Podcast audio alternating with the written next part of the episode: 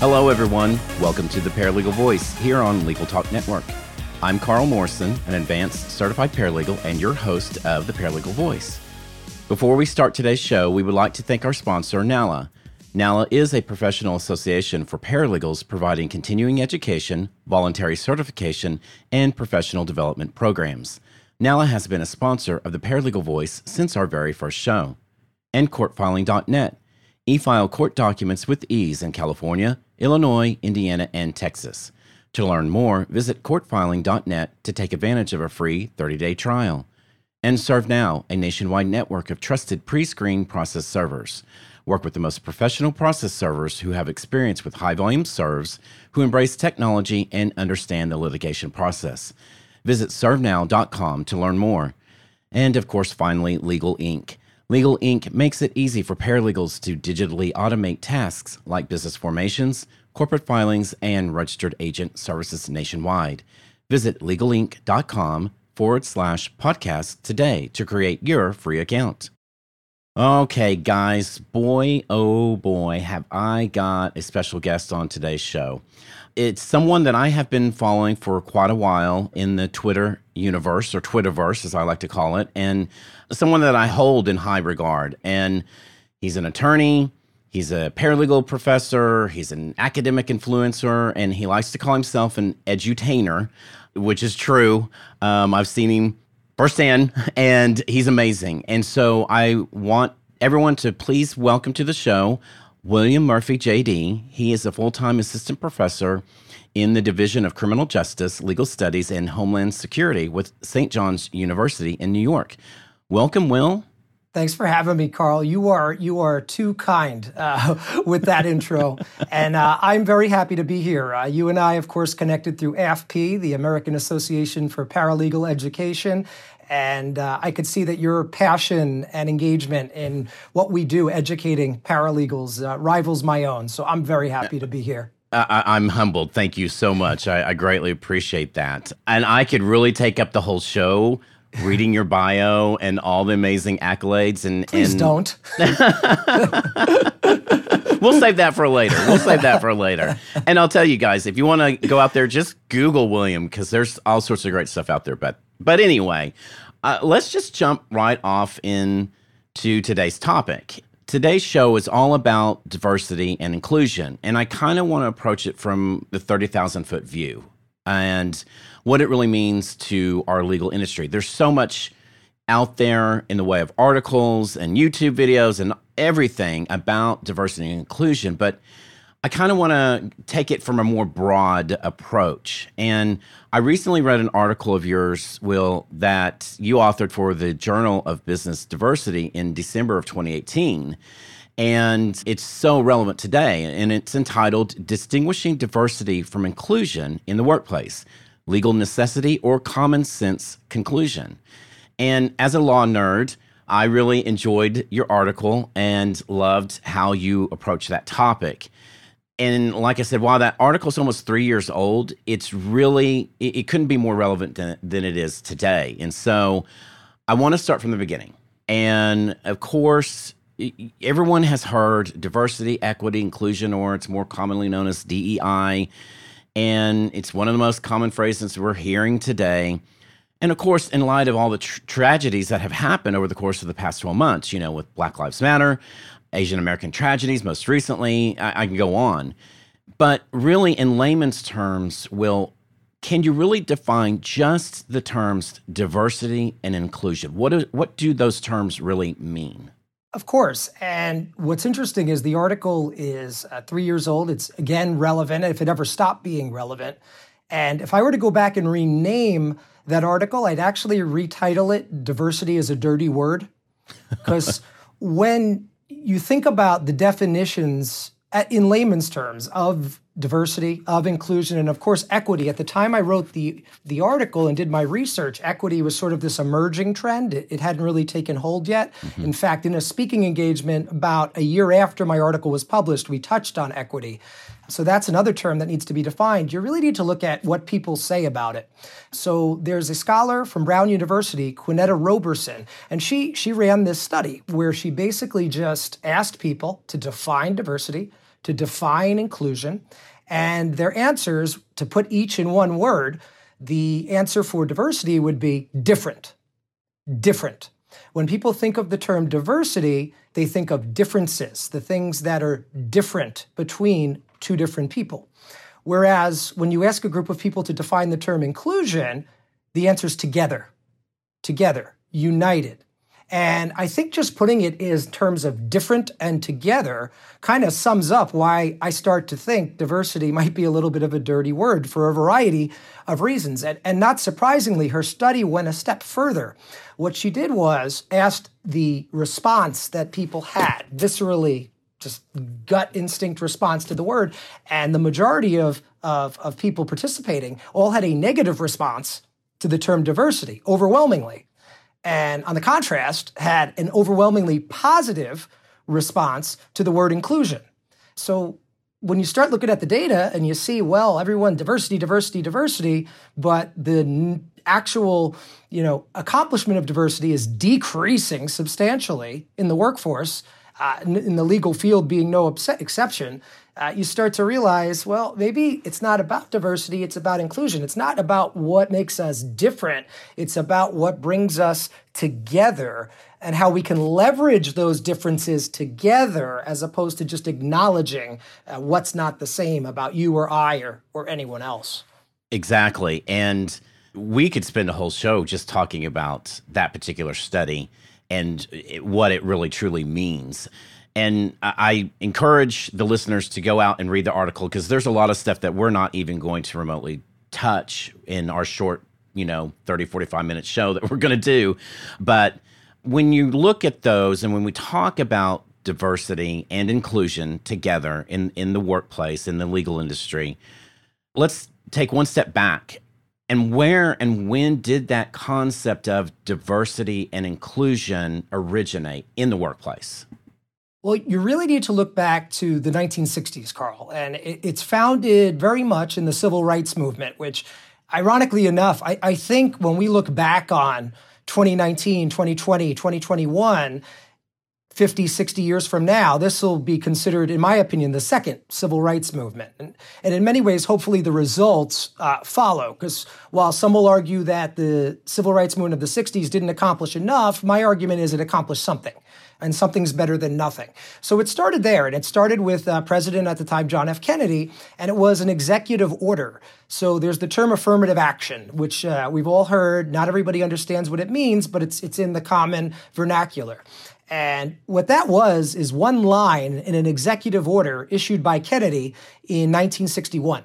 And basically, what he was saying in his executive order was the federal government, of which he was the chief executive, must make an affirmative action to hire people from underrepresented populations. At the time, the connotation was race. It really only applied to race then, given the nature of the civil rights movement. A year later, he comes back, another executive order expands upon it and says it's not only the federal government, but it's anybody who does a certain amount of business with the federal government. So, federal contractors of a certain amount uh, are also going to be held to this obligation to take affirmative action to hire and employ individuals from underrepresented populations. Again, the, the, the primary uh, recipient of that benefit at the time would have been based on race. So that's where it started. Um, it wasn't really memorialized in a statute in terms of legislation until the famous Civil Rights Act of 1964. At this time, uh, John F. Kennedy had been assassinated. Lyndon Johnson is taking up the cause uh, with, a, with a, uh, a, Congress, a divided Congress, and they passed this act. And what it had was something called Title VII. So Title VII actually does not stand for affirmative action. What Title VII stands for is a prohibition on employment discrimination based on yes race which which the movement and trend had already been going towards but also a number of things we call immutable traits immutable traits meaning you're you're born with it you're born with it. You can't change the color of your skin. Uh, you you uh, you can't change your age. You can't change a number of different things, and, and that was the the the basis of it Supreme Court interpretations, most recently, Zarda v. Altitude Express and a number of others have expanded these definitions of immutable traits. So now, thankfully, we have employment equality for uh, those who identify as uh, LGBTQ, which is fantastic. That case was decided two years ago. So it's grown. It's also grown by statute. So you have something like the American with Disabilities Act of the 90s, and you have the uh, the uh, the Genetic Information Non-Disclosure Act from the 2000s, so they can't discriminate based on your your genealogy and your genetics. In other words, um, so we've seen it grow from there. But for the most part, it's that Civil Rights Act from 1964, Title VII, that that stands for what we understand to be employment discrimination and its prohibition under United States federal law. States have enacted similar statutes.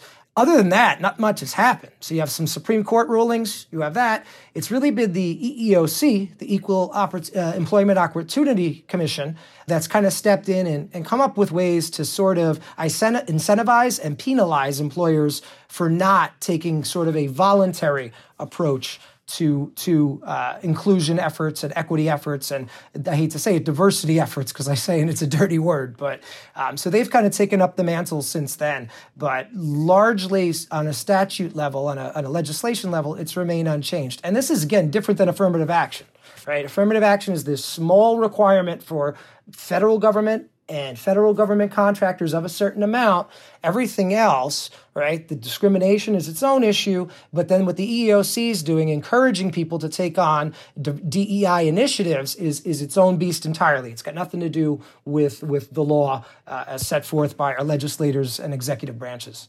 And you can see and understand why a lot of businesses especially eh, what and this is just me anecdotally it's not like i have data that i'm replying mm-hmm. you know relying on for my opinion but i think that's why a lot of law firms struggle with how do we incorporate how do we handle dei initiatives and it, it's almost like firms and corporate legal departments have gotten caught with their pants da- pants down quote unquote that they're having to frantically try to get up to speed because they've just kind of taken sort of a hands-off approach and we're diverse, we're inclusive, but they don't fully appreciate or understand the terminology. That's my, you know, two cents on, on it. So I don't know if you agree with that or there's two ways of looking at it, Carl, right? There's you can we'll look at it at the legal profession, we'll circle back to that.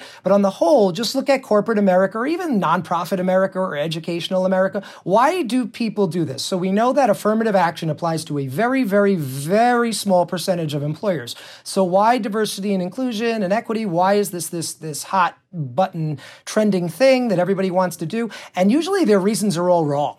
You know, you, you look to it, what, what do they do? It legal the first thing I've, I've been in businesses where they're like, oh, we have to do affirmative action. I'm like, you do? You got X amount of dollars in, in, in government contracts? I didn't know that. So they think they have to do it for legal reasons. They don't.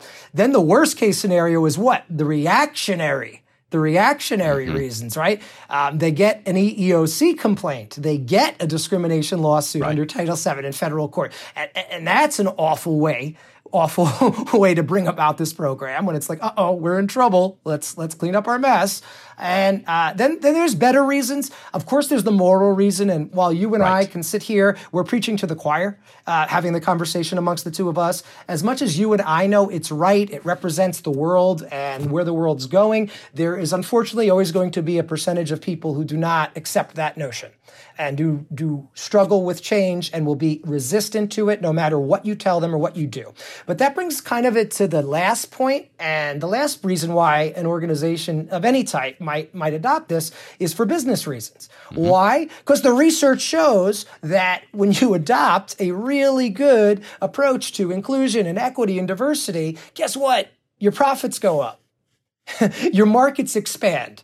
You create new products and new services. Why? Because you're bringing in new perspectives that can speak to, to, to new groups of people and bring in you know, a, an entirely new audience or consumer base for whatever it is you're trying to sell. So the best way to sell it to people is, is in a, in a business way. And that's kind of why it's done wrong. Why? Because the first, the reason why it's done is, oh, we have to uh, follow affirmative action. Again, you don't.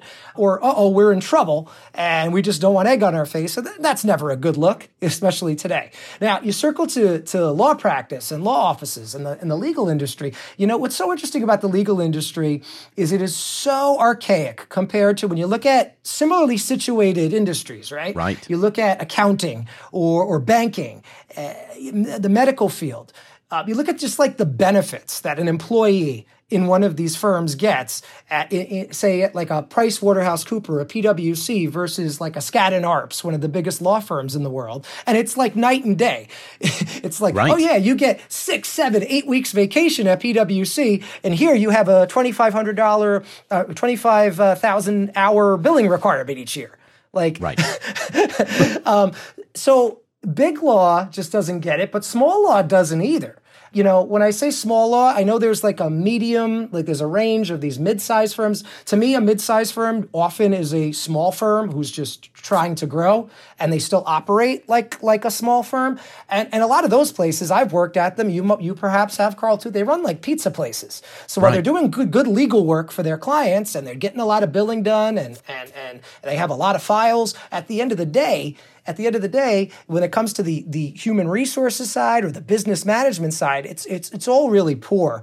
And you're kind of seeing this with COVID uh, of all things because you're seeing these bigger firms and the smaller ones just trip all over themselves trying to trying to stay afloat. Smaller firms, they're like, "Oh my god, I'm not billing for travel anymore to court or to meetings. What am I going to do?" Like if your business was dependent on billing travel, that's a problem to begin right. with, right?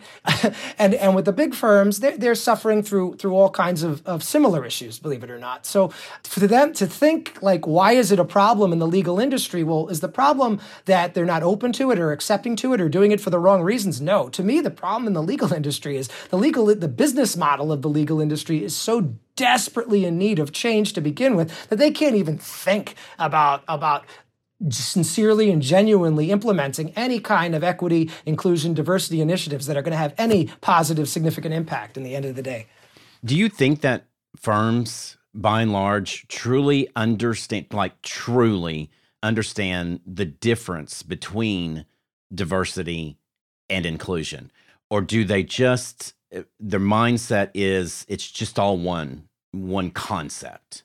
I think, unfortunately, the, the, the general consensus is that it's one thing, and, and therein lies the problem. It's not only one thing to them, but it's a problem. It shouldn't be a problem.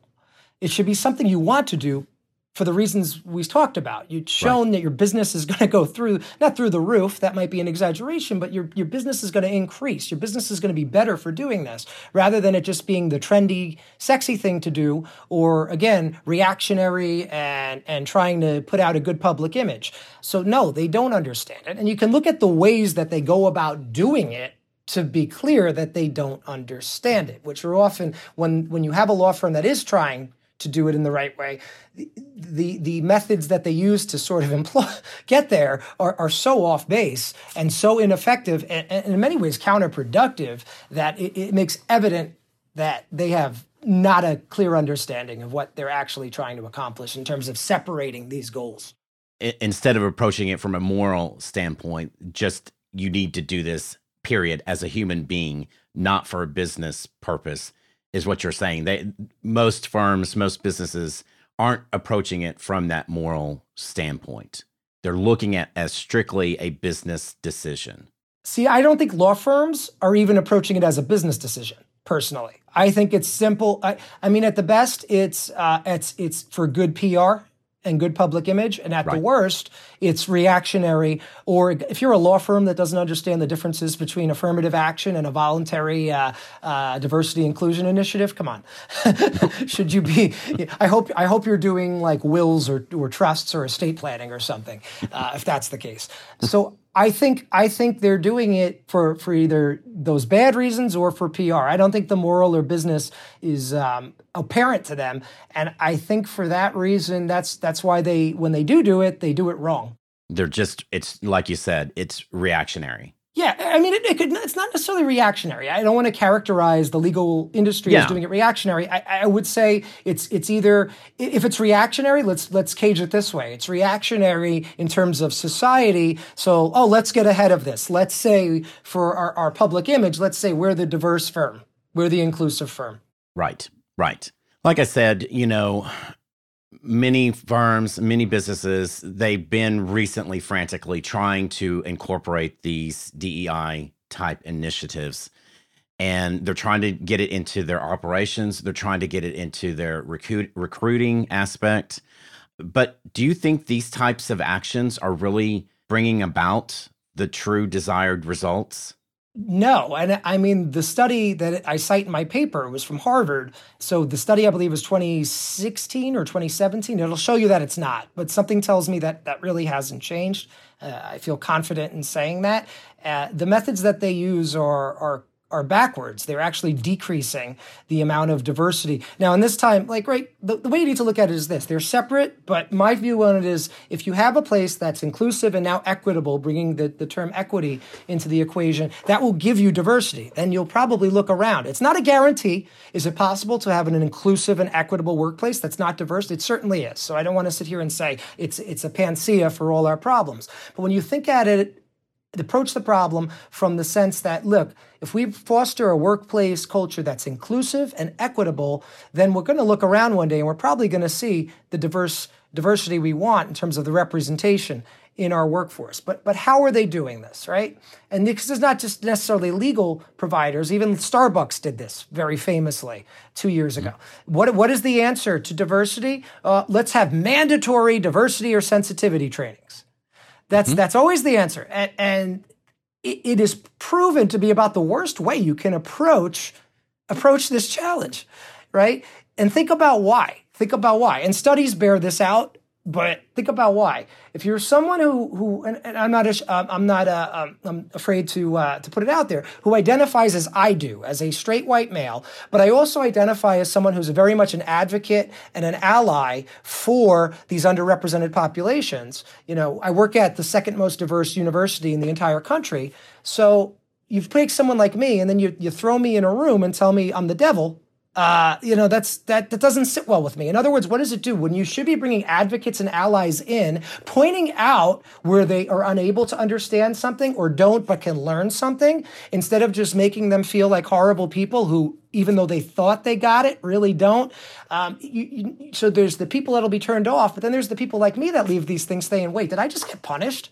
Did I right. just get punished? And did I get punished because of this person over here, or this person over here, or this person over here? So you see, it has like that that that backwards effect of taking someone um, who could be a champion for the cause and on a policy level in an, in an organization or an institution help effectuate those changes and fight for them alongside the other populations fighting for them you've turned this person off to the point where they want nothing uh, another interesting study was uh, job. They did this uh, study where two two groups uh, of people who identified as straight white men were given a business task. It was to interview a potential client. It was to interview a potential client, and in the test group, the potential client it was all about diversity, diversity, diversity, diversity, diversity. In the control group, there was no mention of diversity at all. And wouldn't you know, at the end of this study, that the group that was was interviewing the very pro diversity organization, the pro diversity company as a potential client, suffered uh, unimaginably. They performed horribly and awfully, whereas the other group performed up to par, to standards. To show you. So there's that aspect to it. So this mandatory training, plus, like, who's honest in these things? I've sat in a bunch of them. I've sat in a bunch of them. Usually you're sitting there with your boss so I don't always feel comfortable speaking out when my, my boss is there. They, they're not really an open space to, to talk honestly. So they're, they're very problematic on a, on, on a multitude of levels. Another problem you have, right, is uh, grievance systems. So, oh, we'll put a we'll put a a a, a person in charge of this. I'll put a person in charge of this. And usually that person works where? Human resources. Well, that's problem number one, right? Who, who likes human resources? I, I don't. human resources is kind of that department in wherever you work, be it a law firm or university, a, a, a government office, where you just want to avoid them like the plague. I don't want, I don't care even if it's a good thing. I don't want it in my file. But more often than not, if it's not HR, and it shouldn't be HR, if it's not HR, who is it? Who are you grieving to? Who are you reporting this to? Your boss. Well, who sometimes is responsible for the discrimination, the harassment, or the other adverse employment action? Your boss. So what good does that do? And these are the type of things, I mean, you could go on and on, but these are the type of things that we see. This is why they how they do it. And you look at it and you're like, wow, no wonder why it's not working. Right. Exactly right. This show needs to be like a four part series because we could really go down a lot of different rabbit holes. And um, unfortunately, we don't have enough time. So I'm going to take a little short commercial break so listeners don't turn that dial. Today's episode is brought to you by Legal Inc. Legal Inc. is empowering paralegals to embrace their inner legal rock star by automating the everyday tasks that hold them back. Through their free dashboard solution, paralegals can quickly and easily automate services like business formations, corporate filings, registered agent services, and more. Visit legalinc.com to create a free account and check out legalinc.com forward slash podcast for a chance to win Legal Rockstar swag. NALA members receive exclusive content such as the Paralegal Utilization and Compensation Survey Report, access to a members only collaboration site, discounts on office products and car rental, access and preferred placement on a web platform for paralegal contract jobs, and access to the member only Career Center. NALA members also receive discounted education and products. Join NALA today and become a part of our community. Learn more at nala.org. Welcome back to the Paralegal Voice. We've been talking with my guest, William Murphy, JD. And Will, before the break, we were talking about businesses really fully understanding the difference between diversity and inclusion. What are some of the challenges to diversity inclusion practices that employers, law firms are really encountering? What would you say would be a couple of challenges? Well, uh, I think one challenge is um, sometimes they don't know that they have a problem. That's one challenge. I mean, if they're doing okay business and they, you know, the profit lines, their, their billings are good, and the firm's making money. The partners are able to, equity partners are able to draw their their dividend out of the firm. They don't even know the problem exists unless they were to actually take a look at it. And you you see this a lot too. I mean, I live in New York, specifically, I live on Long Island, and I see a lot of these mid-sized firms, which I'd go back to classifying as small firms that have just grown beyond the point where you could call them a small size firm, even though they still function that way. They don't even know they have a problem. But you look around and everybody that works there is is a straight white guy.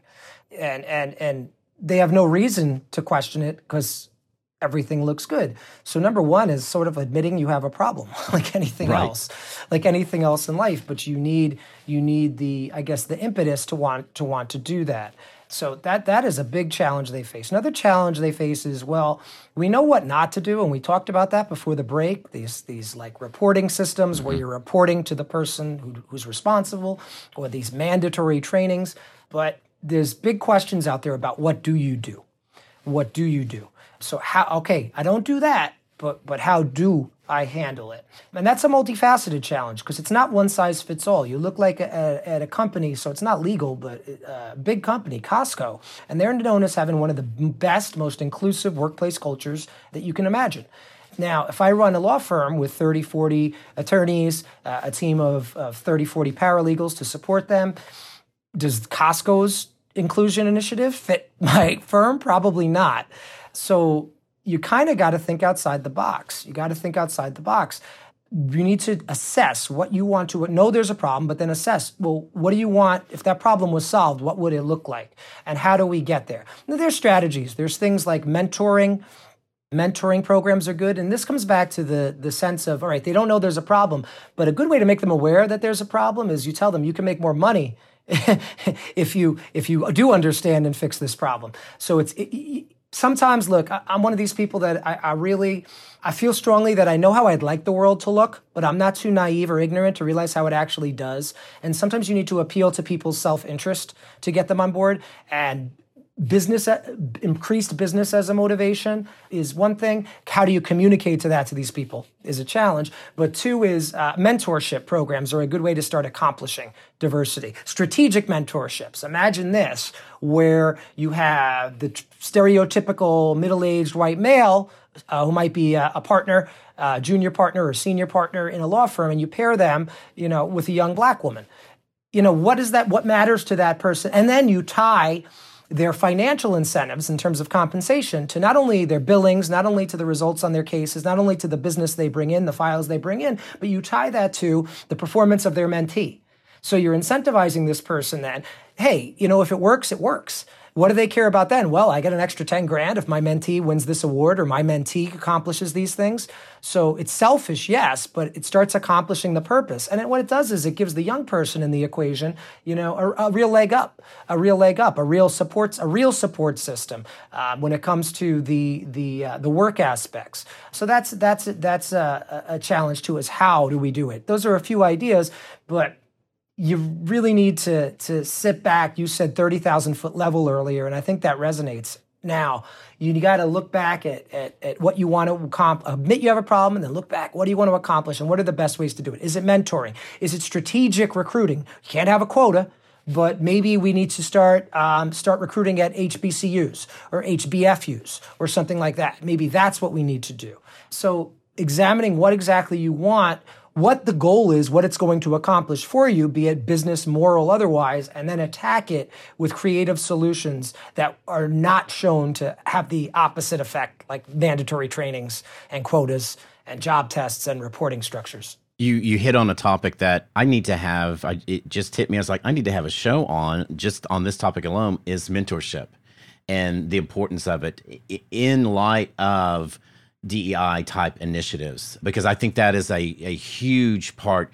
We do it as paralegal educators. We pair, you know, practicing paralegals with students as a mentor mentee relationship so that they understand and are able to grow, the mentee grow into the role, but also the senior established paralegal also grows as an individual to see the world through the eyes of the quote unquote, I'm saying this younger paralegal, the, the, the newbie paralegal. And it's the same thing with diversity, equity, and inclusion in a mentorship type of relationship.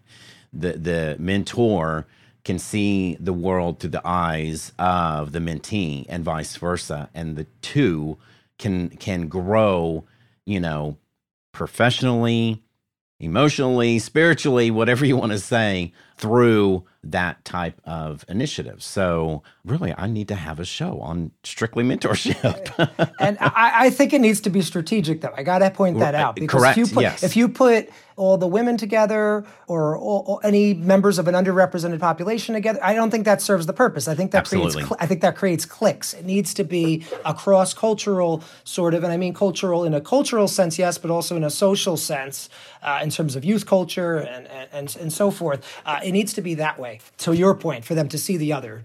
Uh, yeah, and not absolutely. create more division by kind of sectioning people off. Thank you for that. Yeah, absolutely. You're exactly right. So, in your article, you talked about moving from diversity toward inclusion. So I'm going to say that again for the listeners moving from diversity toward inclusion. And you said, I'm going to quote from your article, you said, diversity itself does not achieve its ends without inclusion as its vehicle for progress. So, thinking about that quote and thinking about moving from diversity to inclusion, because people are probably going to go, wait, what? You're going to move from diversity to inclusion? What does that mean? So, how does a business like a law firm or an association or whatever move from diversity toward inclusion in its practices and programs? It comes back to the definitions, right? Diversity is what's different and inclusion is together. So you need to bring people together. And there's a variety of ways to do that. We joked about human resources not being everyone's favorite department. Well, this isn't the type of thing that human resources should be doing. This should be its own department, you know, or own person if you're if you're in a small firm. Uh, if it's a really small firm, it should be something that everybody's talking about together at the meetings. So one, it needs to stand on its own inclusion. And to the to the mentorship it's like you should incentivize people. It should be just as important because it's shown it will increase the overall overall profitability of your business of your firm of your service um, if you bring it. So it should be like well what's our strategy for bringing in clients? Well what's our strategy for increasing our inclusivity? See diversity on its own does nothing it mm-hmm. really doesn't. Diversity on its own accomplishes nothing. And in fact, when it's done poorly, it turns people off. It results in those cliques I was talking about. But inclusion is what it leverages all those differences between people together, but you need to get everybody on board. How do you get people on board? You make it just as important as your billables, just as important as your as your generating of files. It needs to be that important. It needs to stand on its own. It needs to be incentivized. Number one. Number two, when you're thinking about like affinity groups are a good example. A lot mm-hmm. of that's that's one thing people do. But what are the affinity groups? It's like oh, women lawyers, LGBTQ lawyers uh, you know, uh, African American Bar Association. Well, you know what? Maybe instead of like separating by what makes us different why don't we separate by uh, or bring come together with what makes us the same like everyone who loves action movies or everyone who loves you know uh, 80s hair metal or a potluck where everybody gets to everyone likes to cook everyone likes to eat and you share these things so instead of affinity groups being about you know what makes us different? Why don't we make them about what makes us the same eh, on a personal level? And guess what? Think about that potluck. I'm, I'm in the we love to cook affinity group at my firm and we bring all bring in something. And we have people who represent a lot of different cultures and backgrounds. They bring in these great dishes i've never tried and it sparks this interest in their culture and their background and their perspective on things. So we're always so focused on letting things stand aside. And really we need to focus on instead of that what brings us together. That it needs to be about together because you know what? You could have you could again coming back to how bad a quota is you can come back and say, yeah, well, you know, 30%, 40%, 50% of our firm is underrepresented populations. That's great. But you know what? They all, this one sits there, this group sits there, and this group sits there. This group handles these files. Like, what good is that? None. Right. Right. Yeah. Exactly right. Will, I'm coming to my least favorite part of the show, especially talking to you. I hate this part of the show because I don't want this to end, but I got to wrap it up. so I always have a fun question looking at all your background and stuff, it just hit me. I don't know why I haven't noticed this before. And I noticed that you're a Disney enthusiast. And I was like, wait, I'm a Disney, I'm a fellow Disney fan. I'm like, how have I not talked to Will about this in the past? So I have to know this is my fun question for you. If you could be a Disney villain, who would you be and why? Well, Disney is my religion, Carl. uh, um, that's not an exaggeration. I would say I gave the question some thought. I will say Gaston. I've always liked Gaston. he's just such a goof. He, you know what? You know why I like Gaston? Because he's the complete opposite of who I am. Uh, and it would be fun. It would be fun to see what it's like to live like the the other half. uh, he he is this ego egomaniacal, vain, nasty, selfish brute. And if I'm gonna be a villain, hey, so you're you're kind of owning up. I'm gonna be bad for a day. Uh, I'd like to see what you know what it would be like to be uh, in Gaston's shoes. Plus, uh, if you ever been to Magic Kingdom, I'm sure you have. If you're oh, as yeah. enthusiast as I am, so the Gaston walk around characters. Good story yes. here, but I'll, I'll, make it quick.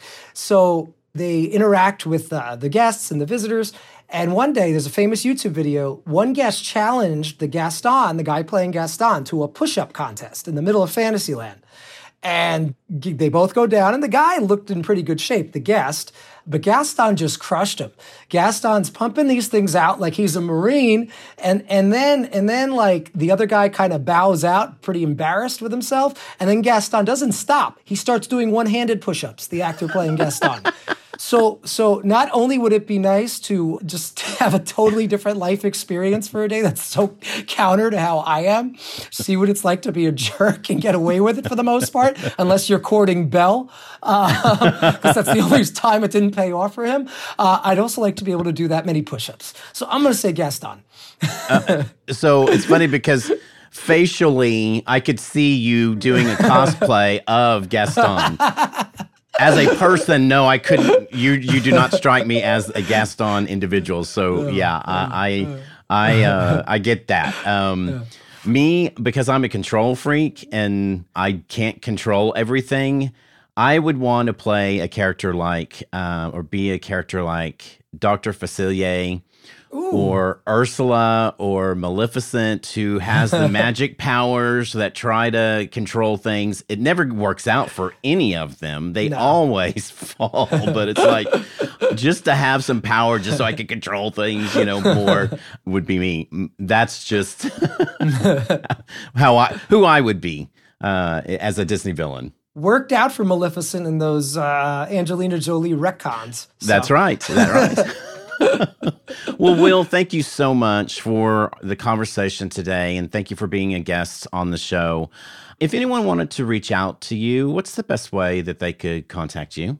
Uh, the best way would definitely be just tweet at me. Uh, my handle is at Prof Murphy SJU at Prof Murphy SJU and uh, send me tweets. I love that's how Carl and I first connected. Uh, between that and AFP, um, I've connected with a lot of great people, uh, both in paralegal education but also in the legal field through doing that. So uh, I love uh, people contacting me, reaching out to me, and uh, and starting good conversations like this one, Carl.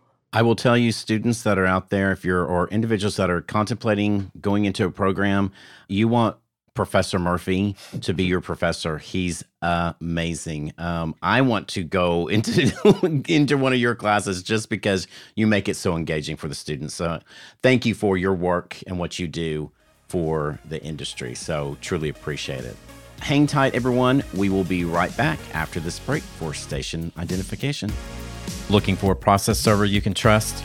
ServeNow.com is a nationwide network of local pre screened process servers. ServeNow works with the most professional process servers in the industry, connecting your firm with process servers who embrace technology, have experience with high volume serves, and understand the litigation process and rules of properly effectuating service. Find a pre screened process server today. Visit www.servenow.com. This episode of The Paralegal Voice is brought to you by CourtFiling.net your solution for electronic filing in California, Illinois, Indiana, and Texas. CourtFiling.net provides a better e filing experience so you can spend more time helping clients. Because they know that work sometimes happens after hours, CourtFiling.net offers 24 7 phone, email, and chat support. Visit CourtFiling.net to receive 30 days of unlimited free electronic filings and see how you too can e file court documents with ease.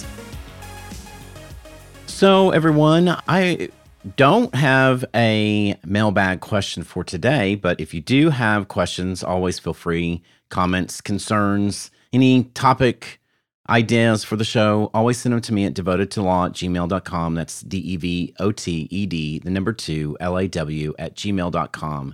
And uh, I love to hear from the listeners. And I was looking at my calendar. I'm a planner and uh, have a diff- couple of different electronic wise, as well as an actual true paper planner that I use, a, a spiral bound planner. And I was looking at the calendar for the next couple of weeks and I'm like, holy moly, I'm a busy boy. I've got a lot backed. I, wanted to let you all know that I'll be attending um, the National Federation of Paralegal Associations joint conference NFPA's joint conference virtually. That's June 11th through the 13th. So if you're going to be attending, be sure and send me a note. We are actually, that particular conference is virtual, so it won't be in person, but uh, feel free to look for me virtually on at that conference. And then I'm going to be presenting on certifications to the California Alliance of Paralegal Associations during their uh, annual conference, which is on June 26th. Then I'm going to be attending, of course, the wonderful NALA's annual convention. Uh, it's also virtual this year, July 22nd through the 24th. And I know they've got amazing things packed, and I know a ton of people have already registered, but you still can register for that particular conference. And um, later this year, I'm actually going to be also presenting with my cohort, Christine Custodio Suara at the International Practice Management Association's annual conference in October, October 13th through the 15th. Not quite sure if it's virtual or in person, but we're both looking forward to presenting there. And so, like I said, needless to say, Carl is going to be a very busy man. Um, and, and if you're going to be attending any of these conferences, whether it's in person or virtually, say hi. Send me a little chat button, chat feature in those virtual conferences and say hi and let me know you're online. Or if we're in person, come up and say hi. I always love connecting with my paralegal pals. So be sure and do that. And that's all the time we have today for the Paralegal Voice. So if you have questions about today's show or my guest, William Murphy, email them to me at devotedtolaw at gmail.com. And stay tuned for more information and upcoming podcasts for exciting paralegal trends, news, and engaging and fun interviews from leading paralegals and other leading legal professionals. So thank you for listening to the Paralegal Voice, produced by the broadcast professionals at Legal Talk Network. If you'd like more information about today's show, please visit LegalTalkNetwork.com, find Legal Talk Network on Twitter, Facebook, and LinkedIn, or download Legal Talk Network's free app in Google Play and iTunes. And reminding you that I'm here to enhance your passion and dedication to the paralegal profession and make your paralegal voice heard. The views expressed by the participants of this program are their own and do not represent the views of, nor are they endorsed by Legal Talk Network, its officers, directors, employees, agents, representatives, shareholders, or subsidiaries. None of the content should be considered legal advice. As always, consult a lawyer.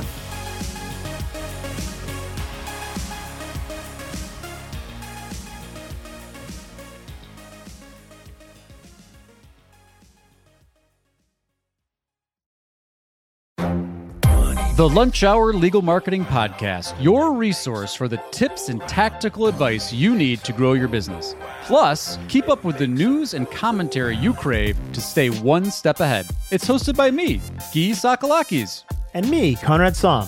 Every other week, we break down the issues holding back your marketing strategy and talk about the changes you need to be prepared for.